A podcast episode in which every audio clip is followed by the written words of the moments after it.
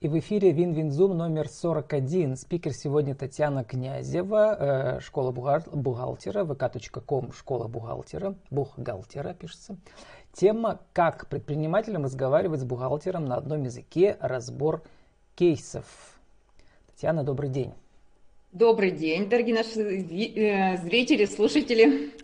Дорогие наши предприниматели – которые, вот, некоторые из них э, сами разбираются в бухгалтерии, а некоторые не очень, а некоторые совсем не разбираются. Некоторые доверяют своим бухгалтерам, некоторые доверяют, но проверяют. Каких больше, Татьяна? А, разделение зависит от э, разных факторов, так скажем. А, чаще всего сказывается бэкграунд этого предпринимателя, то есть а что он уже прошел, чтобы находиться сейчас в этой точке развития своего бизнеса. Чаще всего, а, что предприниматели начинают слушать бухгалтера только тогда, когда они столкнулись уже с какими-то проблемами.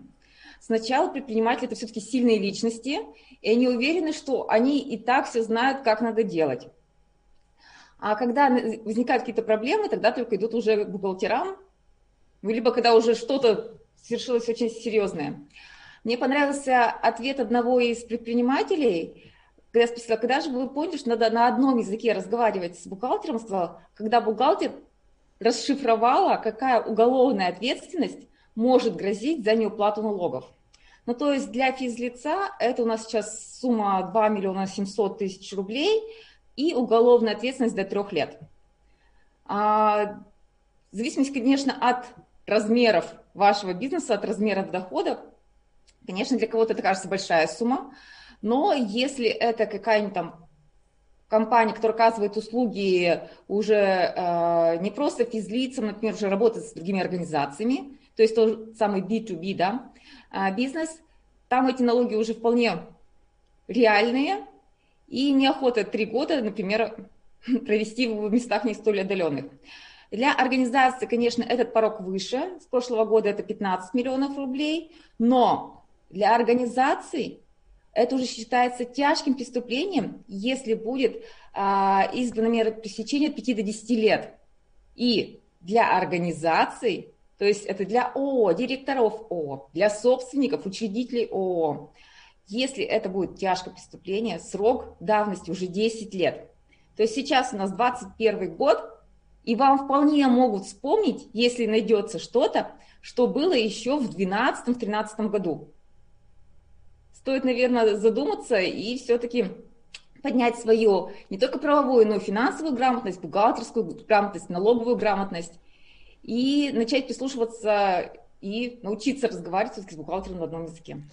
Вот мы хорошенько напугали наших э, зрителей и слушателей, да, и вот даже сегодня в нашем формате должна присутствовать еще свежая голова, то есть третья сторона, обычно это клиент или партнер нашего спикера, но вот сегодня у нас один спикер, у вас один партнер, э, один клиент, э, у него форс-мажор, да, а остальные отказываются. Почему, как вы думаете, это стеснение или это боязнь, или это просто отсутствие времени у них вот на такие, на обсуждение таких проблем? А, я бы сказала, что да, конечно, могут быть человеческие факторы, когда мы не хотим просто быть публичными. А во-вторых, мы обсуждаем довольно-таки э, закрытую тему. У нас есть понятие налоговая тайна, и когда человек э, рассказывает о каких-то своих кейсах, вряд ли подумают, что это из жизни другого человека. Все, что он будет говорить, сразу будет э, транслировано на его деятельность, и, соответственно, он покажет, что у него были какие-то ошибки, да, либо могли быть эти ошибки. Люди не хотят показывать вот эти свои, может быть, слабые стороны, да, либо какое-то э, свое прошлое, э, предпочитают учиться сами на своих ошибках и не распространяться. Ну вот про учебу на своих ошибках э, у вас открылся очередной, или это первый поток вашей школы бухгалтера, который называется а, значит, бухгалтерский учет за 10 уроков. Это у вас что за программа? Она новая совершенно или переработанная, или, значит, э, просто новая форма какая-то? А, в рамках онлайн-школы это первый запуск. На платформе GetCourse, который очень удобный для обучения. Курс очень сжатый. Это выжимка из э, программы бухучет от нуля до баланса, который я веду с 2012 года. Мой опыт преподавания еще с 2010 года. Я пять лет когда-то преподавала в нашем Уральском государственном экономическом университете как доцент. А потом уже стала вести свои авторские программы и авторские курсы по бухучету и налогам. Здесь в рамках 10 уроков э, мы проговорим и э, проработаем самые основы для того, чтобы э, понимать, какие документы точно должны быть, что надо учитывать, а на что это дальше влияет. Потому что вот любая операция, которая происходит у нас в учете, а, она как следствие в конце концов приводит чаще всего к отражению декларации и к расчету налогов. Если у нас нет какого-то документа, просто говоря, да, а пусть бухгалтер сам собирает. Допустим, она сама там э, разбирается и так дистанцируются от бухгалтерии, не помогают в работе, тогда чаще всего э, это сказывается и на суммах налогов. Нет документов, нет расходов, э, большие суммы налогов к уплате. Причем э, это может быть и даже сотни тысяч, то есть в зависимости от уровня компании. А, а, причем от этого не застрахован никто. Главная, наверное, задача этого курса показать, что надо простроить систему внутри компании, систему документа оборота, движения информации. И тогда будет легко отслеживать, кто когда кому заплатил, кто должен получить документы, кому и должен передать, для того, чтобы минимальные суммы налогов платить. Возвращаясь к первой части хорошая. нашего разговора, Татьяна, мы записали аудиоинтервью, значит, вы там говорили подробно о том, что вообще первый шаг это установление как бы коммуникации подробной, да, между бухгалтером и руководителем предприятия или собственником, да, даже небольшого бизнеса. Вот. И, соответственно, и ваш курс тоже про это, да, что в, в каждый момент э, люди должны как бы эту связь поддерживать и подробно все проговаривать. У нас сегодня тема разбор кейсов. Вот э, вы один кейс уже пересказали в нашем аудиоинтервью, может с него и начнем коротко, а потом еще три других кейса у вас подготовлены. Они все разные, да? Раскрывают да. все разные аспекты. Да, а, хотела поделиться тремя кейсами из разных видов деятельности. То есть у нас нет такого, что, например, транспортные услуги – это больная тема, у всех остальных все хорошо. Хочу как раз показать э, ситуации, которые происходили в разных отраслях. Давайте начнем э, с супермаркета. А в супермаркете э, представлены разные виды, то есть достаточно такой широкий ассортимент, большое количество артикулов. А, товар есть, но нет продаж. Клиенты есть, но нет продаж. Почему спрашиваем? А мы не знаем, а сколько нам этот покупатель должен, а сможет он заплатить, не заплатить, э, когда заплатит, там еще могут быть взаимозачеты и так далее. Представляете ситуацию? Есть товар, есть клиенты, готовые купить, и просто сам менеджер не продает, потому что у него нет информации для того, чтобы принять решение, продавать, не продавать. И за каждой продажей он обращается к руководителю. Но это же неправильно. В чем был нюанс? А, не вовремя загружалась информация по оплатам. Первый случай. Второй случай там был. А, несколько менеджеров каждый менеджер э, создавал своего контрагента, даже если это одно и то же лицо. То есть сегодня пришло ООО «Березка» к нам покупать что-то, и Иванов сделал ООО «Березка». Завтра продажи от другого менеджера, и он снова это же делает. Клиент платит нам деньги одной общей суммой. Их надо как-то разделить. Бухгалтер не знает. Либо попадает на одного, либо попадает на другого. То есть вот это вот раздвоение контрагентов, покупателей, сложность уже для зачисления. Одна голова делает э, то, что не знает вторая голова, да, голов много. Конечно, да. То есть здесь надо было просто простроить систему, кто создает контрагентов, по каким правилам создает, как часто загружается выписка, как часто э, проверяются там, оплаты, которые не денежными средствами проходят. И, соответственно, мы понимаем, что, например, да, раз в неделю мы это все делаем, а лучше ежедневно. Все-таки рабочий день любого бухгалтера начинается с разнесения выписки за предыдущий день, чтобы всегда у нас была актуальная информация. Останавливать продажи просто из-за того, что у нас нет информации, просто преступление.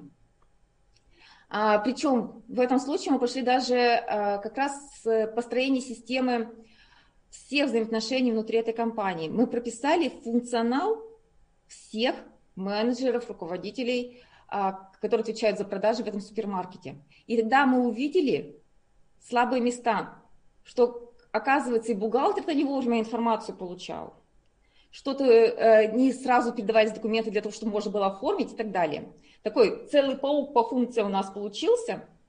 Ну, им а, вообще, Татьяна, нужен бизнес-консультант по управлению, да? Не только... А, бухгалтер должен понимать технологию бизнеса, в котором да, он да. работает. И получается, что бухгалтер должен знать функционал каждого, чтобы понимать, по этому вопросу я пойду к этому сотруднику, и мы будем с ним разговаривать на одном языке. По другому вопросу я пойду вот к этому сотруднику, и мы с ним тоже будем разговаривать на одном языке. Не должно быть такого, что бухгалтера, да, это твои проблемы, сам разбирайся. Бухгалтер стоит все-таки на стороне интересов компании, и для того, чтобы... А кто должен было... был выстроить эту э, горизонтальную вот эту связи? Это прямо первое лицо в компании или зам директора может это сделать? А мы все-таки обычно с собственником бизнеса над этим вопросом работаем и подключаем уже руководителя. То есть если собственники и руководитель разные лица. А сначала идем от понимания того, что есть в голове у собственника, если он, конечно, вовлечен в этот процесс. Если собственник только получает дивиденды и не вовлечен, тогда, конечно, это мы работаем с руководителем. Но функционал обязательно посмотрим. Без этого мы не простроим документооборот, без этого мы не настроим а, весь учет.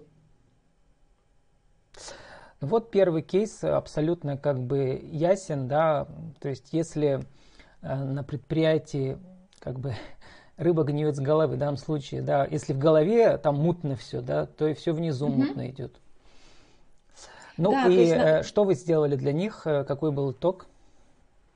А, то есть мы простроили эту систему, исходя из которой мы прописали, когда, какие документы и информация от какого сотрудника переходит, просто внедрили эту систему. Соответственно, увеличение продаж, наконец-то продажи пошли в нормальном текущем режиме. Не надо было в ручном режиме согласовывать каждую продажу, а там продажи были э, не на как в простом там, это не продукты были, это был другой супермаркет.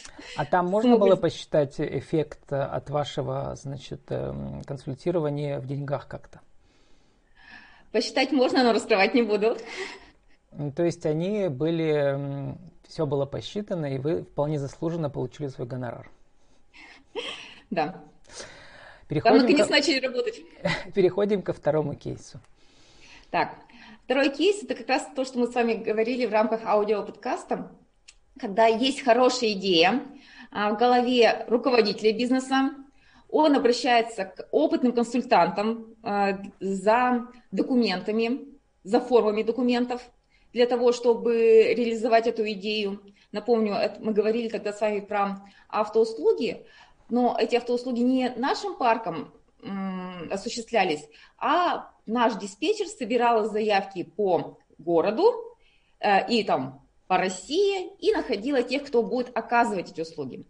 Реально вознаграждение этой компании за диспетчерские услуги – это только то, что именно является, так скажем, наценкой. А что же сделали сотрудники? И как, почему там были сотни тысяч э, НДС к уплате? Они, видимо, не читали этот договор. Первый вариант. Второй вариант, они его прочитали, но не поняли. Третий вариант, они его прочитали, поняли, но не знали, как это сделать. Они все стали делать так, как, как будто бы это наши собственные услуги. Полностью вся сумма – это выручка. В транспортных услугах есть такой нюанс, что чаще всего а, перевозчики работают без НДС. Эта компания работала с НДС. Получается, что они шестую часть от выручки должны были отдавать как НДС на ровном месте – а не только со своего вознаграждения. То есть хорошая идея, хорошие документы, но в результате реализовали это все совсем по-другому и, э, так скажем, очнулись только через полгода, то есть первый раз заплатили НДС, ой, наверное, каких-то документов нет, что-то вот так вот у них прошло. Второй раз уже, когда к нам обратились, когда уже ну, просто денег не было на то, чтобы заплатить этот огромный НДС. Татьяна, ну это вообще какой-то поразительный случай, даже мне, человеку далекому от этого всего, и то понятно, что да, какая-то глупость совершенная. Да. А здесь недоработка была в чем? Э, значит, э, бухгалтер э, как бухгалтер могла это все сделать? Она разве не понимает, что как бы... А, я говорю, тут либо недостаточная квалификация бухгалтера, либо недостаточная коммуникация а, между руководителем и бухгалтером. То есть у руководителя была идея, А если бы он ее обсудил с бухгалтером, например, да, вот он ее рассказал бухгалтеру, вот я хочу вот именно так, я хочу только вот наше вознаграждение, это облагается сумма, все остальное не облагается. Может, тогда бы у нее или у него а, зародилась мысль, что тут должно быть что-то по-другому. А может быть, не было вот этой коммуникации, да, для того, чтобы заранее... А, То есть, уточним, это диспетчерский бизнес, да? Это да? не бизнес автоперевозок. Они просто соединяют водителей. Да, они посредники. То есть как у нас сейчас... А, они самое... не владеют этими автомашинами и так далее. Нет, нет. То есть именно чисто диспетчерский бизнес, а, но они как раз помогали находить друг друга среди заказчиков и среди перевозчиков. Потому что была большая база, соответственно, и одних, и других. Но когда они очнулись, и что, они прибежали к вам? Да, соответственно, то, что а, там было поразительное дальше продолжение в плане того, что по итогу тот собственник, который был первоначально, он просто продал этот бизнес за, э, после этих сумм э, огромных налогов, хотя идея мне очень понравилась. А, что реально а разобраться-то он не захотел, почему такие высокие налоги? Нет, мы, мы восстановили учет, то есть то, что было подтверждено и оформлено полностью правильно, исходя из первоначальной концепции, что мы смогли это сделать, мы, конечно, сделали. А дело в том, что потом с перевозчиками они стали заключать уже не те договора, которые рекомендовались заранее, а какие-то другие. То есть просто в какой-то момент сотрудники решили, а зачем пользоваться теми договорами, которые там на 5 страниц, да, а мы будем, нам прислал перевозчик на две странички договор, мы его же и возьмем. И в результате вся концепция бизнеса поменялась, поменялись э, налоговые последствия, и в результате даже от этого бизнеса отказался. Собственно. То есть, э, уточним еще раз, э, вот в аудио варианте у нас это точнее прозвучало, да четче, что на самом деле в начале договор был правильно прописан, большой. Да, да именно Только так. сами исполнители, э, значит, придумали себе маленький договорчик и вот его и делали, да? Не понимаю. Да, да, то есть правильная идея, обратились к консультантам. Возможно, надо было бы найти консультанта, который бы настроил этот учет и в программе 1С. Но того, тогда возникает уже... вопрос, Татьяна, а почему собственник-то, который, он же все эти большие договоры, да, придумал, в смысле, а, осуществил, да, с помощью консультантов, почему он потом не проверил исполнителей и не, не понял, что они совершенно другие договоры подписывали? А, он, наверное, был потом такой уже, э, возможно, недостаточный контроль на этапе вот этих вот э, этого полугодия, допускаю. А могу только предполагать, потому что в таком контексте просто не задавала вопрос достаточно провокационный. Моя задача была исправить ситуацию эту. А, он уже увидел, когда стало поздно. Но... То есть он увидел, когда уже НДС надо платить декларацию сегодня отправили, Понятно. А, денег а главный бухгалтер до этого, она как э, эту ситуацию не отслеживала? Это была очень интересная а, это были очень интересные заказчики, потому что там а, был определенное время а, бухгалтер, который умудрился несколько сотен тысяч положить себе в карман. Как раз из-за того, что вот это... То есть бухгалтер занимался своими делами. Да, да, да, да, да. Причем там даже до уничтожения документов доходило. Она создала своих подрядчиков, то есть вот раз такая большая база. А, заказчиков и перевозчиков. Она создала э, как бы своих перевозчиков в программе, и когда платили деньги, она перечисляла в том числе и вот на тех, которые реальные услуги не оказывали. Ну, тогда это означает, что если был бы на ее месте нормальный бухгалтер, даже, может быть, такой скромный, он бы это увидел сразу же, да? А, тот увидел бы бухгалтер, который понимает разницу между посредническими операциями и обычными.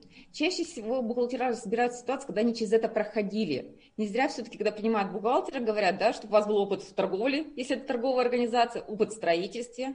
Да, бухгалтер может сам что-то изучить, но чаще всего либо нужен какой-то наставник для того, чтобы подсказал, как это надо правильно сделать, какие-то документы, потому что у нас все равно каждой профессии есть свои нюансы, тонкости, хитрости. Ну да. А, и а собственно, когда ушел, а, он э, перед уходом-то понял э, причину своих этих убытков больших или не понял? Насколько могли, мы минимизировали тот НДС, который у них возник вот э, на сотни тысяч, а, понял, потому что следующий бизнес, который он уже сделал, а, он уже открывал по другому варианту. Сначала были правильные программы построения uh-huh. бизнеса, то есть э, та самая архитектура, а как у нас будут проводиться документы, а, регламенты хоть небольшие, но были сделаны заранее, и сопровождение в течение там, а, месяца мы сопровождали для того, чтобы правильно уже работали. А с вами работал уже новый собственник, да, получается, в этом втором кейсе? Нет, то есть вот тот собственник перешел уже в другой бизнес, и мы уже сопровождали новый бизнес. Угу. Ну вот, э, как бы подводя итог второму кейсу, мораль его какова? Что на своих, на своих ошибках собственник научился все-таки, да? Да. Вот благодаря вам а... в том числе. А, Школа жизни. Школа бухгалтера. Э, да, школа бухгалтера, школа жизни, можно так сказать. А вот предположим, э, значит, если бы он же вообще с самого начала все правильно сделал, да. А если бы он еще вот до этого учился у вас в школе бухгалтера хотя бы на 10 уроков, э, было бы у него вероятность того, что он быстрее бы все это понял? По крайней мере, у него было бы больше коммуникации с бухгалтером. Там можно было вести контрольную процедуру по предварительному расчету налогов. Как у нас делают некоторые? Надо 25 числа отправить декларацию по НДС, 25 числа бухгалтер только говорит сумму. А можно по итогам каждого месяца подводить итог и понимать, ага, а что у нас Предварительно, будет? да, и смотрите. Да, да, да, да, да. Чтобы было а время спасти договоров. ситуацию, если, если это возможно. Смотрите, контроль подписания договоров тоже важная процедура. То есть, чтобы Просто мы принимаем решение, договор только наш, потому что это влияет э, очень сильно на наш бизнес, меняется концепция бизнеса.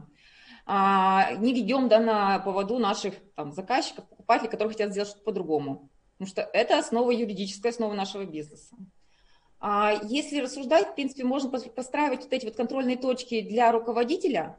И на курсе как раз мы даем эти контрольные точки. А для бухгалтера это как самоконтроль, для того, чтобы правильно сформировать отчетность, проверить, что все правильно, такой самоаудитор.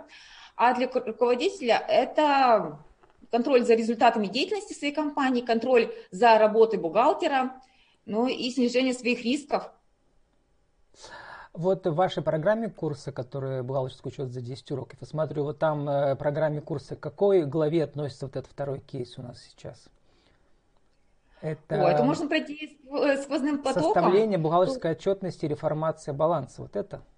Так, это и составление отчетности, и учет финансовых результатов. И, то есть, э, расчет, э, предыдущая глава и последняя, девятая и десятая. Да, да. Угу. Хорошо, переходим, все понятно, переходим к третьему кейсу. Но третий кейс это то, что у нас проходят многие компании, которые возникли э, до 2015 года. И то, с чем им приходится сейчас сталкиваться, а, я говорю про компании, которые, как сказать, немного пошалили и занимались обналичкой. В те годы, когда было принято не платить НДС, а, все оформляли какие-то ИП, которые, через которые выводили деньги, либо пользовались какими-то другими а, не совсем легальными компаниями для того, чтобы получить наличные деньги. И, соответственно, мы понимаем, что налоговая придет с проверкой только в том случае, если сумма до начислений будет выше определенного порога. Если меньше эта сумма до начислений, выездная проверка будет неэффективна. Поэтому налоговая прибегает только к моральному воздействию, но достаточно такому плотному. А вы будете получать от налоговой требования представить корректирующие декларации за предыдущие периоды как раз обратился клиент с тем, что к нему пришли письма о том, чтобы он пересчитал декларации за период там, три года назад по нескольким контрагентам. Причем там были разные контрагенты по, и по услугам, и по товарам, по материалам. А клиент подтверждал, что все нормально, все хорошо, никаких вопросов нет. Что мы там сделали с этим клиентом? Понятно, что мы предоставили все документы, которые у нас есть а, по тем периодом. И обратите внимание, если вы уверены, что у вас все правильно, не, не сдавайте корректирующие декларации. Как только вы сдаете декларацию, налоговая имеет право проверить ее. То есть, когда вы раньше, три года назад сдали декларацию, камеральная проверка первоначальная прошла, все. Налоговая говорит, если сразу не нашла, все хорошо. Если мы сейчас пересдаем, соответственно, мы говорим, проверьте нас снова. И здесь они могут вам как раз уже что-то там убирать какие-то налоговые вычеты, да насчитывать налоги. Если вы не сдаете корректирующую декларацию, вы не провоцируете эту проверку. Да, устоять от воздействия налоговой очень сложно. А, будет, э, услышите разные слова на разборе полетов, но если вы уверены в своей правоте, не поддавайтесь. Если же, конечно, есть у вас там какие-то прегрешения налоговые, тогда, конечно, уже ваше дело. А, это уже идет в рамках нарушения закона, да, налоговый консультант должен говорить, Я правильно как правильно понял, что у этого клиента в третьем кейсе у него были небольшие прегрешения по этим хитрым операциям, да, но как бы если, как говорится, не сдаваться и не признаваться. Не то, пересдавать декларации. Да, как говорили древние греки, нельзя войти в одну и ту же воду дважды. Не входите в старую воду. Да, да, да, да, да, да. Не провоцируйте эту проверку. И он, мне еще понравилось, что сделал этот клиент. То есть, когда мы с ним обсуждали, рассуждали, он спросил, а как рассчитываются пени, штрафы и так далее. То есть, например, за какой-то период вы не доплатили налог. Потом налоговая проверяет не ту сумму, которая была там, она смотрит, а какие сейчас расчеты есть. То есть налоговая да, начислила эту сумму и смотрит, а, а что же сейчас есть. Они сделали просто небольшой аванс по налогам, а, то есть заплатили небольшую сумму авансом. А, у них эта сумма сейчас лежит в налоговой. Зато налоговая, когда смотрит расчеты, видит, что никогда нет задолженности. И говорит, как так? Зачем вы раньше платите налоги? Но зато прямо вышли совсем по другому ситуации. Татьяна, а вот для общего развития, человек далекий от этого всего, да, от бухгалтерии. Когда у нас эта революция произошла, когда вот эти э, операции по обналичиванию прекратились и наступил порядок? А у нас э, очень много меняется в последние, начиная, с, наверное, с 15 года. С 15-16 а когда у нас, НДС. Э, Мишустин там начал руководить? Угу. Когда? Да, у нас, когда появился НДС, приходом, надо сдавать да? каждый... Угу когда мы каждую счет-фактуру стали отчитываться. Но смотрите, у нас очень сильно повышается автоматизация. А наши проверки, то есть наши декларации проверяются тем самым искусственным интеллектом. И уже не налоговый инспектор сидит и смотрит, а что же там внутри декларации, где же там можно что-то найти. А инспектор получает эти рекомендации. По тем самым налоговым схемам у нас контроль перешел от региональных, вот таких местных налоговых инспекций к региональным. И они уже, то есть инспекции, которые более высокого уровня и которые видят больше территорий, именно те инспекции уже э, составляют схемы и выявляют выгодоприобретателя по всем этим налоговым схемам. То есть кто сэкономил налоги, кто не заплатил, кто выиграл. Потому что по текущему законодательству все вопросы должны быть именно к выгодоприобретателю. То есть если там была какая-то цепочка, а раньше налоговая шла к тому, у кого есть сейчас деньги. И из тех пытались э, взыскать как-либо, да, либо заставить пересдать декларации, уменьшить, да, там, увеличить, наоборот, сумму налогов, чтобы они сами заплатили. Сейчас по-другому. А, выделилось в отдельное подразделение, и, соответственно, уже а, у них больше информации, сильнее аналитика, и даже снялись э, запросы от налоговой. Сейчас э, налоговая просит подробно каждую сделку описать. И это как раз один из кейсов, можно сказать. Если вы реально с кем-то работаете, вы же будете реально проверять, а сможет ли он вам поставить этот товар. Вы, э, когда либо вы кому-то отправляете товар, вы же обязательно тоже посмотрите, ага, а этот перевозчик имеет право получить этот товар от имени вашего покупателя. Вы же не отдадите кому угодно товар, а довези, и пусть он там по, по пути пропадет. То есть э, вот эта смотрительность, которая у нас здравая, да, есть, а, оставляйте ее в том числе и на документах. Фиксируйте это. Сейчас даже для налоговой важно, а, кстати, чей договор был. То есть если мы сами нашли этого контрагента, наш договор, мы, и налог подозревает, что это контрагент неправильный, у нас нет какой-то переписки, а, мы не делали никаких встреч и так далее, и так далее. Мы, мы, мы, мы, мы, все сами делали, и того выгодоприобретатель мы. И, соответственно, к нам же придет налоговая. А когда здесь они, здесь мы, это уже реальность. Татьяна, мы сейчас должны уже заканчивать, подводя итог третьему кейсу. Вот если бы ваш клиент учился раньше в вашей бухгалтерской школе, э, что бы он сам смог сделать? В этом случае, мне кажется, уже ничто, потому что мы про прошлое говорим. А здесь про текущее оформление документов, тут снова про тот же самый документооборот, про то, что фиксируйте документы, собирайте их правильно и э, правильно храните архивируйте, чтобы у вас все это оставалось, а не где-то терялось. Ну вот, такой у нас краткий экскурс э, в новейшую историю налогообложения в Российской Федерации – Татьяна, спасибо вам за эти интересные кейсы, но было бы интереснее, если бы еще живые люди у нас сидели, которые вот, так сказать, эм, все это переживают. Но вот приходится пересказывать, да. Доживем ли когда-нибудь, что люди будут говорить в кадре прямо про э, свои налоги, мне кажется, что в этом страшного, да, сейчас? А, в кадре можно говорить про те схемы, которые они сейчас организовали. Но если схема успешная бизнеса, скорее всего, что это будет коммерческой тайной для того, чтобы другие люди не смогли организовать то же самое. И тогда они снова не будут делиться этими вопросами. Возможно, организовать какую-то э, зон-конференцию с э, начинающими предпринимателями, для того, чтобы они на берегу смогли задать какие-то вопросы и избежать потенциальных проблем.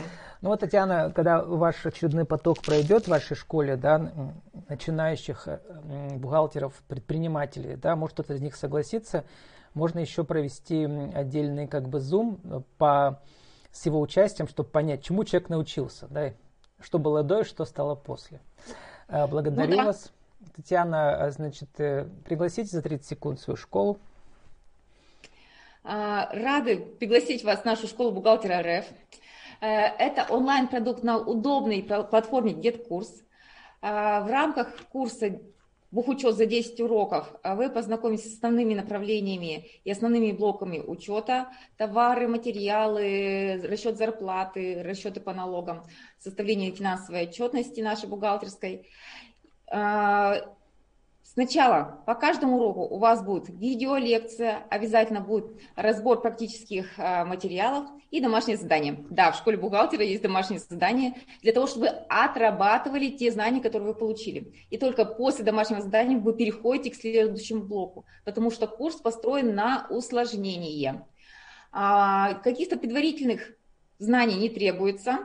Мы будем говорить на простом русском языке, на обычном понятном, Надеюсь, что я сейчас тоже с вами разговаривала обычным языком, все было доступно, точно так же будет и на курсе. Спасибо, с нами была Татьяна Князева, vk.com, школа бухгалтера. Тема «Как предпринимателям разговаривать с бухгалтером на одном языке». Разбор кейс. Сегодня мы три кейса разобрали. Татьяна, спасибо вам. И встретимся на Винзуме номер 42 ровно через неделю. До свидания. До свидания всем.